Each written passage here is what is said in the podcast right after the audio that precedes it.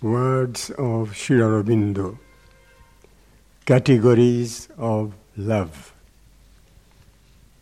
I suppose love expresses something more intense than goodwill, which can include mere liking or affection. But whether love or goodwill, the human feeling is always either based on or strongly mixed with ego. That is why it cannot be pure. It is said in the Upanishad one does not love the wife for the sake of the wife or the child or friend, etc., as the case may be, but for one's self's sake one loves the wife. There is usually a hope of return of benefit or advantage of some kind or of certain pleasures and gratifications, mental, vital, or physical, that the person loved can give. Remove these things, and the love very soon sinks, diminishes, or disappears, or turns into anger, reproach, indifference, or even hatred. But there is also an element of habit, something that makes the presence of the person loved a sort of necessity because it has always been there. And this is so sometimes so strong that even in spite of entire incompatibility of temper, fierce antagonism, something like hatred, it lasts, and even these gusts of discord are not enough to make the person's part. In other cases, this feeling is more tepid, and after a time, one gets accustomed to separation or accepts a substitute. There is again often the element of some kind of spontaneous attraction or affinity, mental, vital, or physical, which gives a stronger cohesion to the love.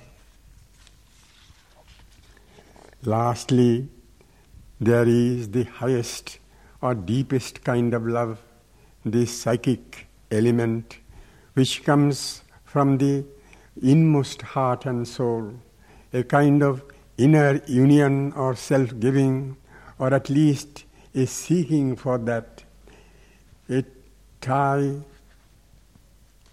or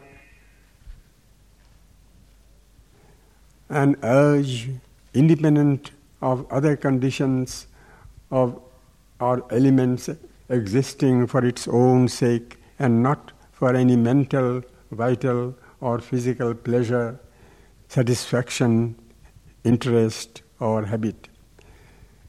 But usually, the psychic element in human love, even where it is present, is so much mixed, overloaded, and hidden under the others that it has little chance of fulfilling itself or achieving its own natural purity and fullness. What is called love is therefore sometimes one thing, sometimes another, and often a confused mixture, and it is impossible to give a general answer to the questions you put as to what is meant by love in such and such a case. It depends on the persons and the circumstances.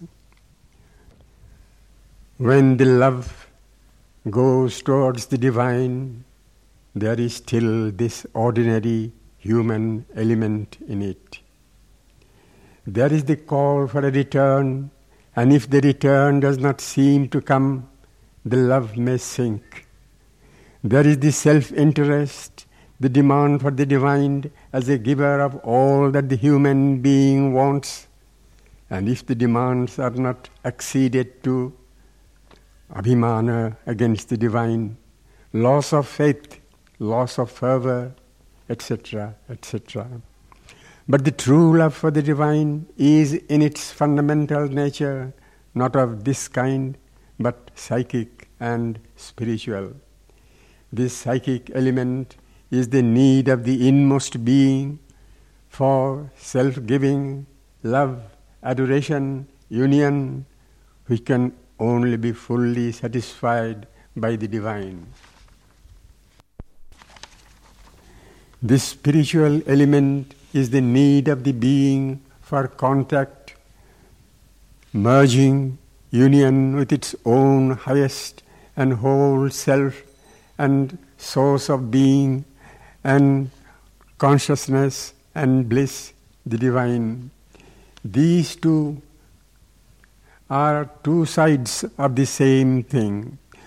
The mind, vital, physical, can be the supports and recipients of this love, but they can be fully that only when they become remolded in harmony with the psychic and spiritual elements of the being and no longer bring in the lower insistences of the ego.